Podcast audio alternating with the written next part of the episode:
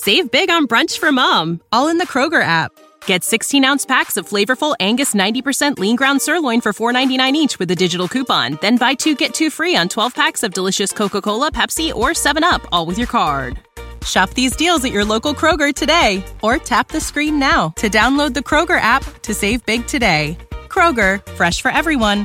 Prices and product availability subject to change. Restrictions apply. See site for details.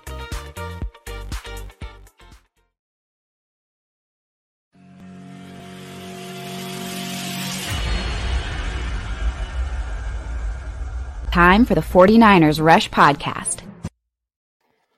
All right. Uh so excited right now to have a very special guest, Ross Tucker at Ross Tucker NFL. And eh, I know you guys all know this guy, his voice on Sirius XM forever, played in the NFL for half of the NFC East and AFC East, which is pretty impressive, Ross. How are you doing today, man? I'm doing great, John. Thank you so much for having me. And I, I don't think it's that impressive. You know, it's weird because I obviously was good enough that when one team would fire me, some other team thought enough of me to sign me or pick me up off waivers. But I wasn't really good enough that I stayed very long. So I, I don't know. I don't know how to really take that one. I'm sort of uh, your classic tweener journeyman, I guess. Although I will say this, man, I had a lot of coaching turnover which if you're not like a stud like Trent Williams as an offensive lineman, it, it really can affect you.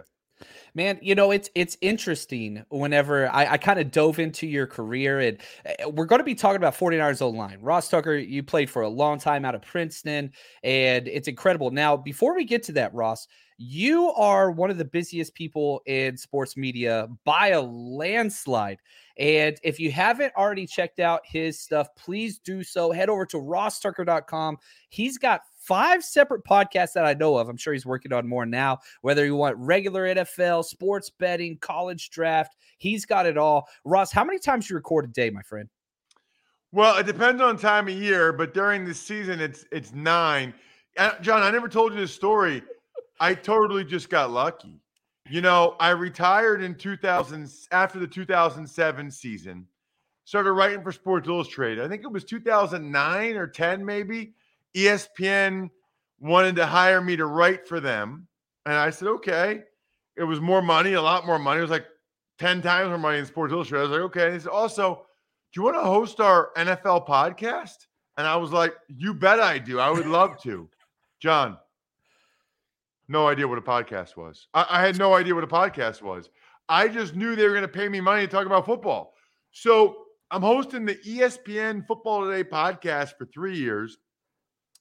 By the end of it, we're getting a bunch of sponsors, maybe 2011, 2012, and they're getting like 90,000 listeners an episode because it was the only game in town. You know, it was yeah. ESPN, so it's obviously a big platform. And there were just weren't very many podcasts back then. So I started to think, man, I'm going to have great negotiations for my next contract because you know we're getting sponsors, we're growing, and I the sponsors started to talk to me and like tell me how much they were paying. I was like, wait a minute, if you're paying that much, then I, I know what I'm getting paid. I know what the other guy's getting paid. ESPN made a lot of money off this. Turned out that ESPN, for various long story reasons, wasn't going to renew me. So I launched the Ross Tucker Football Podcast and immediately had a bunch of sponsors and an audience right away. Thankfully, uh, honestly, ESPN not renewing me probably one of the best things that ever happened in my life. And then after a year, I realized all my buddies were talking about fantasy football all the time.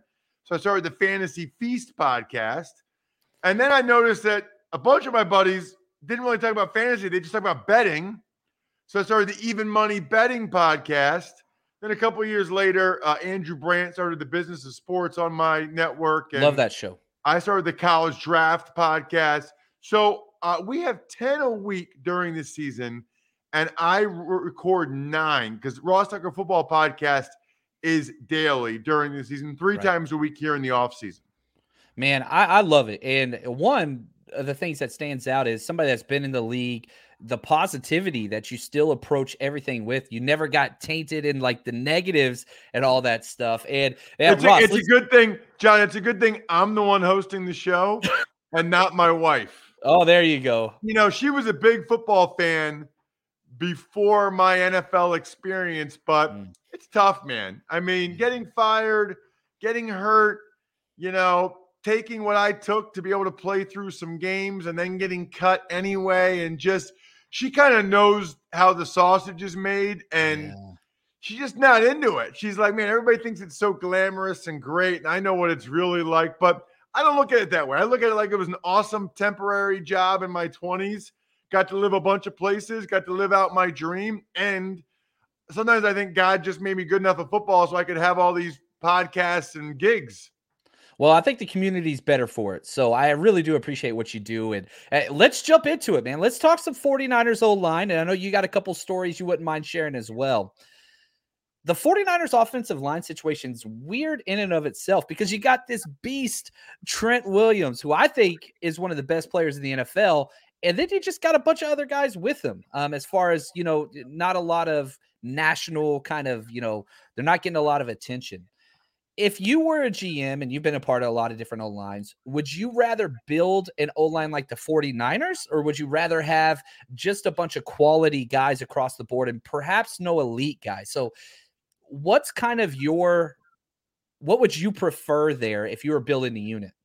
Did you know that you can now win up to 100 times your money on prize picks with as little as four correct picks?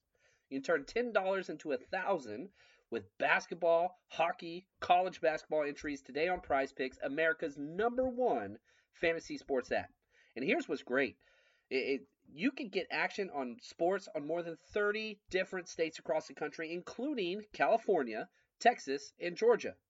On top of that, you got playoff basketball actions on the horizon, and this is the best place to take advantage of all of basketball's postseason actions. Some of these player props Nikolai Jokic for over 10 rebounds. Anthony Davis more than two blocks. Lillard, four three pointers made. You get to pick exactly how you want to use your bets. So download the app today. Use code 49ers, 49ERS, for a deposit match up to $100. Again, that's promo code 49ers for a first deposit match up to $100 over on prize picks. Pick more, pick less. It's that easy. You know how to book flights and hotels. All you're missing is a tool to plan the travel experiences you'll have once you arrive. That's why you need Viator. Book guided tours, activities, excursions, and more in one place to make your trip truly unforgettable. Viator has over 300,000 travel experiences to choose from. Everything from simple tours to extreme adventures and all the niche, interesting stuff in between. So you can plan something that everyone you're traveling with will enjoy. Real traveler reviews give the inside scoop from people who've already been on the experiences you're considering. So you can plan with confidence. Free cancellation helps you plan for the unexpected. And 24 7 customer support means you can travel worry free. Download the Viator app now and use code Viator10 for 10% off your first booking in the app. Find travel experiences for you. Do more with Viator. Yeah, it's a really good question. Um, one of the first things I would say, by the way, is I was kind of wrong about Trent Williams coming out. You know, I knew he was a phenomenal athlete, but I remember there being a quote from the Oklahoma strength and conditioning coach where he said, Yeah, man, if he can ever just, you know, fully devote himself to this and really put the time in, he could really be special. I remember thinking, if a guy's in college trying to get life altering money and he wasn't fully committed, he wasn't all in, is he going to be after he makes the NFL? And the answer, I guess, is yes, because Trent's been unbelievable. But that was a real red flag for me. Um, and to answer your question, more than any other position group, and you know this, it really is a unit. It, it really is how the guys work in concert. I literally did a speaking engagement this morning, and I said, I'm not aware of another position in any other sport where more than 50% of the time you are physically working with the person next to you, right? Whether it's run or pass, more than 50% of the time, you're working with either the guy to the left or the guy to the right. And that's part of what makes it unique. I would also say that in general, you're only as good probably as your weakest link. So I would say I'd rather have five solid guys than three below average, which is potentially maybe you could say what the Niners have inside, and two above average or two studs. The value you get now, now I will say this. I think Kyle Shanahan does an unbelievable job of using Trent Williams as a weapon. And I don't think enough play callers and game planners design plays based on the unique skill set of a particular offensive lineman. But the Niners absolutely do. And I think that that gives them a little bit more of a boost than what I'm about to say. But ultimately, I just don't feel like, you know, if uh, if average is a five on a scale of a one to ten, right? The value you get of an eight, a really good player, is not nearly as much as the value you're hurt by having a two starting. Does that make sense? It like, does. It, you, it, it, it's all you want to have elite players, but I'd rather have five guys that are all solid than have a couple of elite and a couple below average guys because the below average guys are are going to bite you in the butt. Now, let me ask you this, Ross. Uh, how much experience did you have kind of in the zone scheme, which wasn't really around? I don't think you played for any of the Shanahan schemes at guard, but like it seems like Kyle kind of like he doesn't mind inexperience. He feels like, you know, he's kind of a quote unquote guru and can elevate people's play and make them into something special. And so the 49ers offense, they've got a lot of unproven guys, Aaron Banks, Jake Brendel stepping in at center for Alex Mack, which, you know, that hurts. Is it different if you're in a power gap scheme as opposed to this like Shanahan moving laterally? Can you can you disguise some of the inefficiencies of O linemen in that system? Well, if you remember, okay, um, there were a lot of unknown guys, no name guys in Denver in the 90s that became household names and got paid big money. You know, guys like Tom Nalen, Dan Neal, Ben Hamilton, and they weren't really heralded guys coming out, but they were perfect for that system. And Denver ended up having a pipeline of guys coming up through the practice squad. Remember Matt Lepsis? I loved Matt Lepsis. Dude, I love these names. It brings me back, man. Dude, he was a stud. He was a stud. So um, even a guy I played with in Buffalo, Trey Teague, they they figured out that if you get athletic, hungry guys in your system, they can learn how to function in this system. It, it, it really is more about athleticism and technique than it is not, not necessarily mm-hmm. natural talent. And what I like about their interior trio right now, Aaron Banks, second year, right? So he's been there for a whole year. Brendel, this is his third year. You know, he's been there a couple years. So I think if they were that concerned about center, I think they probably would have gone out and gotten somebody. And then Brunskill obviously played last year. He's played a bunch. And this will be, gosh, what his fourth year already. So I think that they're, to your point, they're not afraid. They're, yeah. not afraid to give these guys their playing time. They've seen it work in Denver, they've seen it work other places. And I think they believe that with some of the other guys they have, Jaylon Moore and Burford and McKivitz. I think they think they got enough guys that they'll end up having five that can really play well for them in their system. To your point. Right. Now, okay, uh, l- let's transition. Let's let's look at the offensive line from the quarterback position. Now, you had the wonderful opportunity to protect Drew Bledsoe uh, later in his career and Chad Hutchinson is it, am I getting that right? Early on in his career, Chad Hutchinson, who by the way lives in the Bay Area. Oh, I didn't know that. I did not yeah, know that. Went to Stanford, lives in the Bay Area, and I was a groomsman in Chad's wedding. Oh. Um, played uh, football and baseball at Stanford. Was drafted highly in both. Uh, but yes, that was the quarterback in Dallas for sure. So, what's it like from an offensive lineman's perspective whenever you get a younger, somewhat inexperienced starter coming in? Because the 49ers got Trey Lance coming in, 22 years old, you know, played basically 10 quarters last year. So, from an offensive lineman perspective, What goes through your mind, uh, whether in the huddle or early in the season, whenever you got this young whippersnapper uh, back there calling the shots from a quarterback perspective? You know, um, it's interesting. It really depends on the young man. Yeah, it, it really depends on the guy. Um, I can tell you, in like 2004 with Buffalo, we were pretty good. We should have made the playoffs, and they had drafted J.P. Losman late in the first round that year. And then what ended up happening was they they I think they cut Bledsoe or they traded him to Dallas, and we went with J.P. Losman the next year. And we had seen enough from him in his one year and just Ooh. the way he conducted himself to know that that that wasn't going to be real good.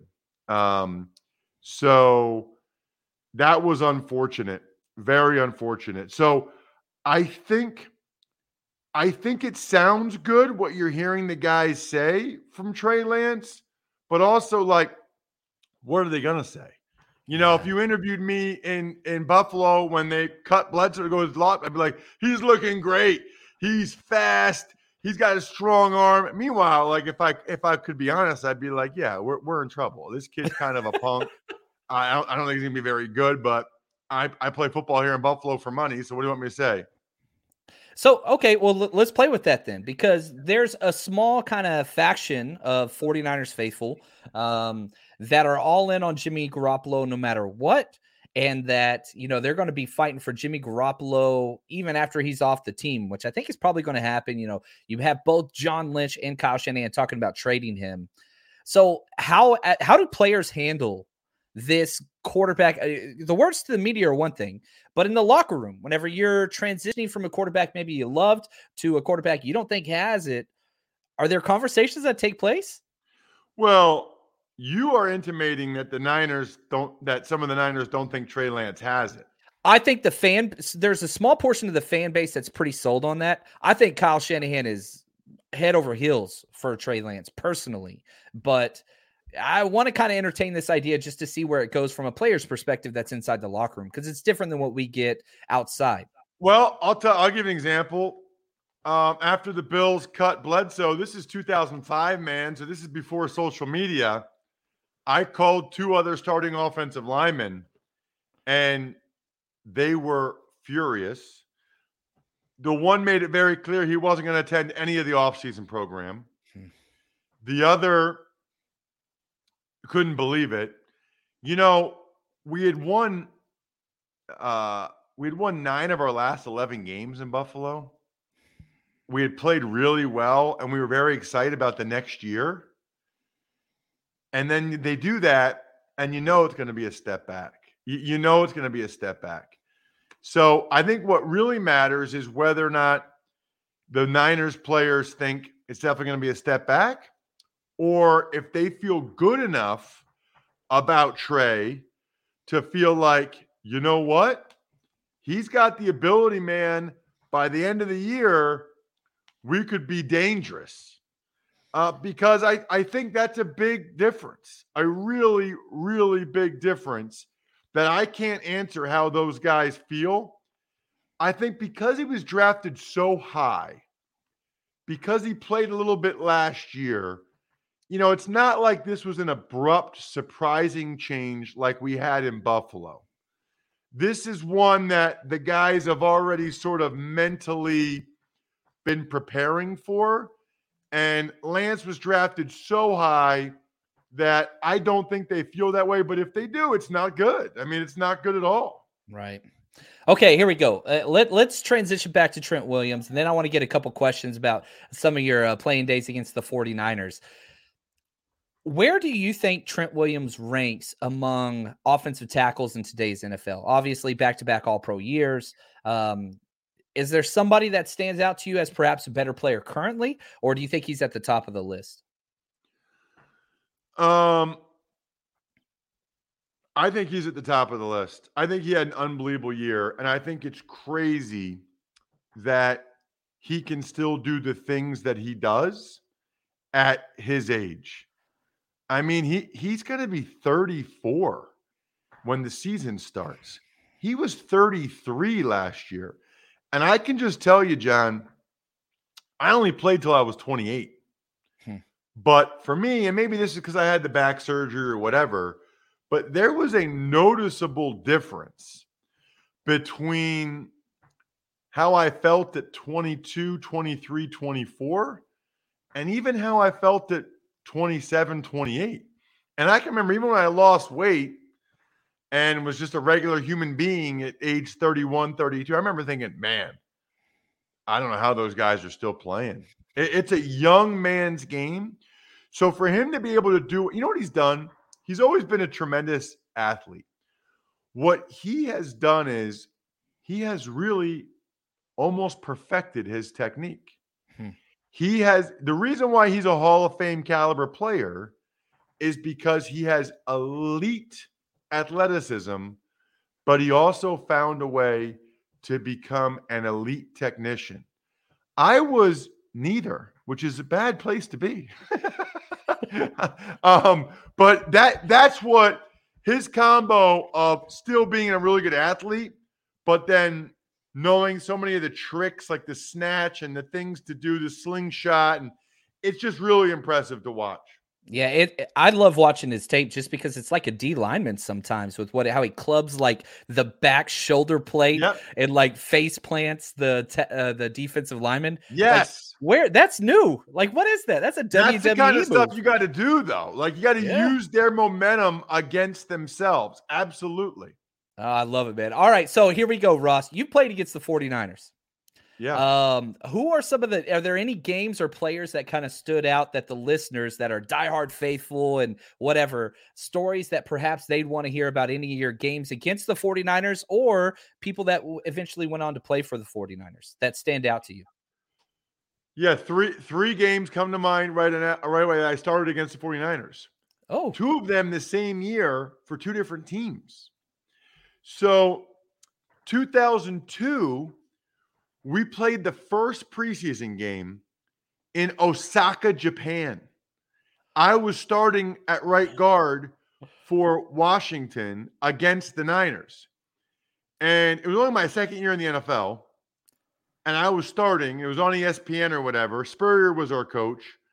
And I was playing against Bryant Young. oh man, BY. So good, dude. so good. And he only played one series. Thank God. I'll never forget this, okay? I start the game. I'm playing against him, and he gets a good pass rush against me. Probably, I probably give up a pressure, but I stayed, I stayed in front of him. By the time the second quarter started, John, I'm out there on the field. I look over. BY is on the sideline in street clothes. He already showered. He already showered. I was like, how did that happen? And I played like the whole game because I was young and they were they put me at right guard, then at left guard. I needed the experience. But that's what I remember from that game is we won by a lot. Spurrier thought it was like a real game, I guess. I don't Oh, know. man. We, we we were like running up the score. It's his old Um, team, man. But I do remember I made a tackle. Uh, either Shane Matthews or Danny Wuerffel threw a pick. And I ran all the way across the field. I don't remember who it was and made a tackle. And Spurrier highlighted that because it would have been a touchdown. Uh, you know, if I don't make that tackle, it would have been a touchdown. Spurrier highlighted that, which was awesome. Later that year, the uh, Redskins at the time, they cut me. And I get claimed on waivers by the Cowboys. Now I'm starting at left guard for the Cowboys. We beat Jacksonville. We beat on Thanksgiving Washington, my former team. That Now we're playing the. Niners. And the Niners are good. You know, the Niners at the time are are, are really good. Garcia's the quarterback, T.O. at receiver. We had won, two in a row. We're playing awesome. We're maybe up. Um, I want to say we were up like 10. No, I want to say we were up like 13. Okay. And Niners score a touchdown. We get the ball back. We run a couple good plays. We're in Niners territory at like the 30 yard line, maybe, maybe 25. Third and one.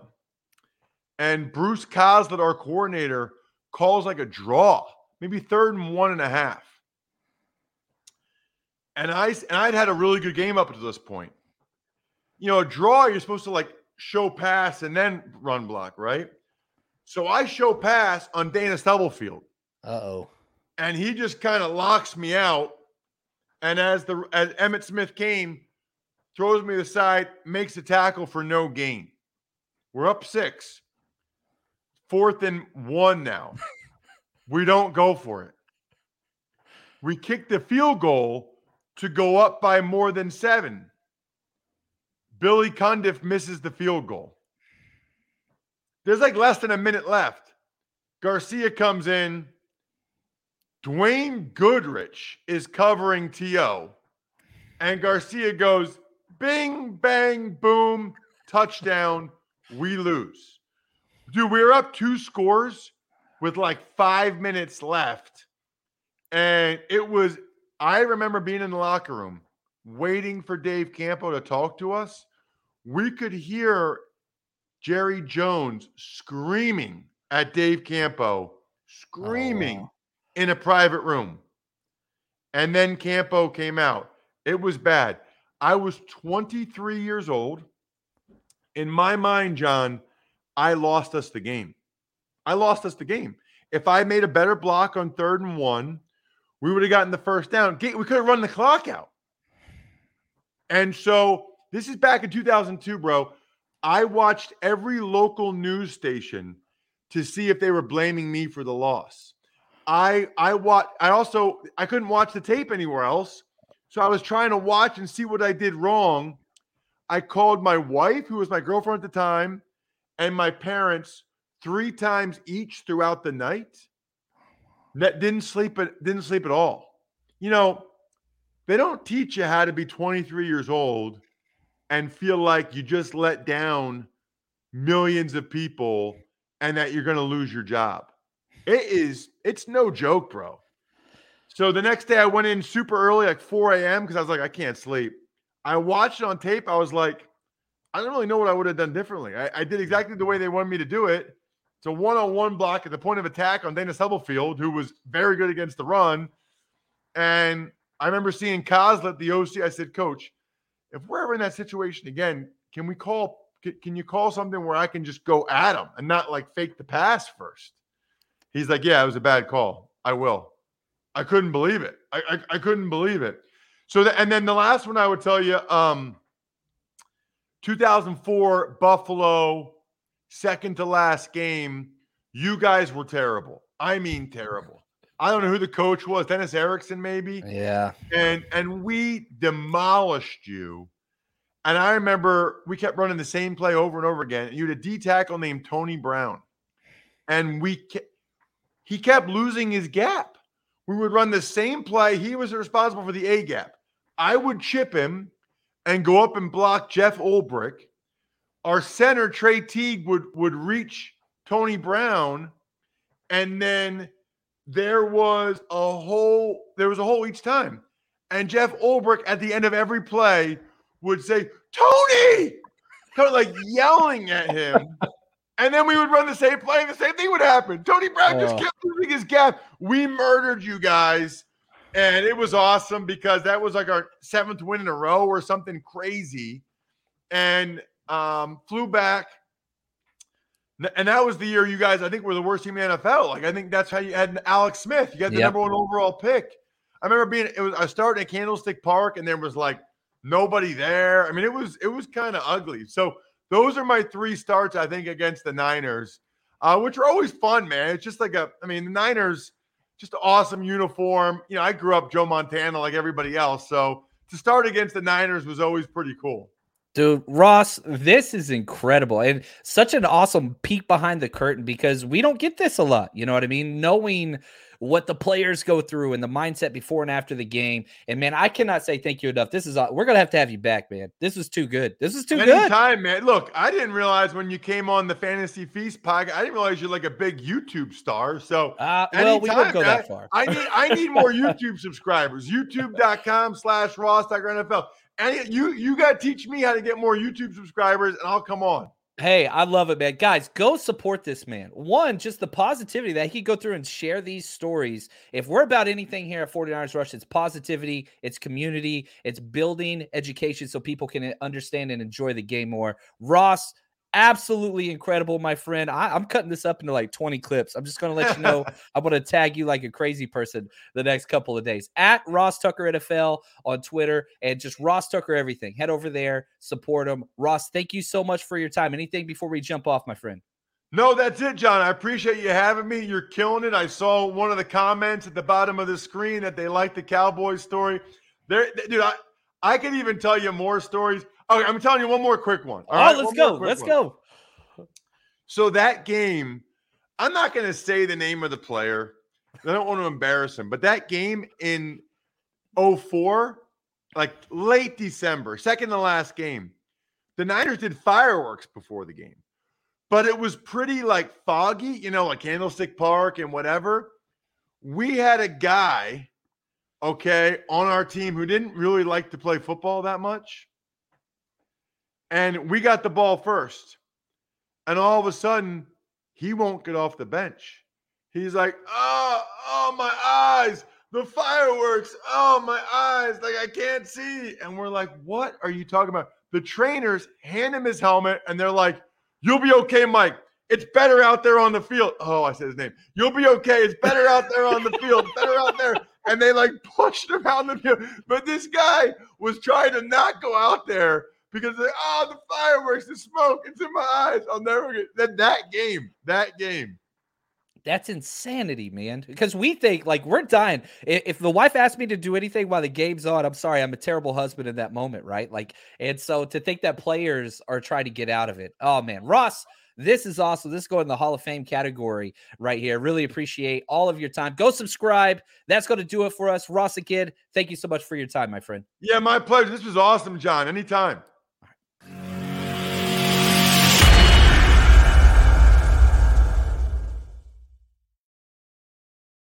Without the ones like you, who work tirelessly to keep things running, everything would suddenly stop. Hospitals, factories, schools, and power plants, they all depend on you. No matter the weather, emergency, or time of day, you're the ones who get it done. At Grainger, we're here for you with professional grade industrial supplies. Count on real time product availability and fast delivery. Call clickgrainger.com or just stop by. Grainger for the ones who get it done.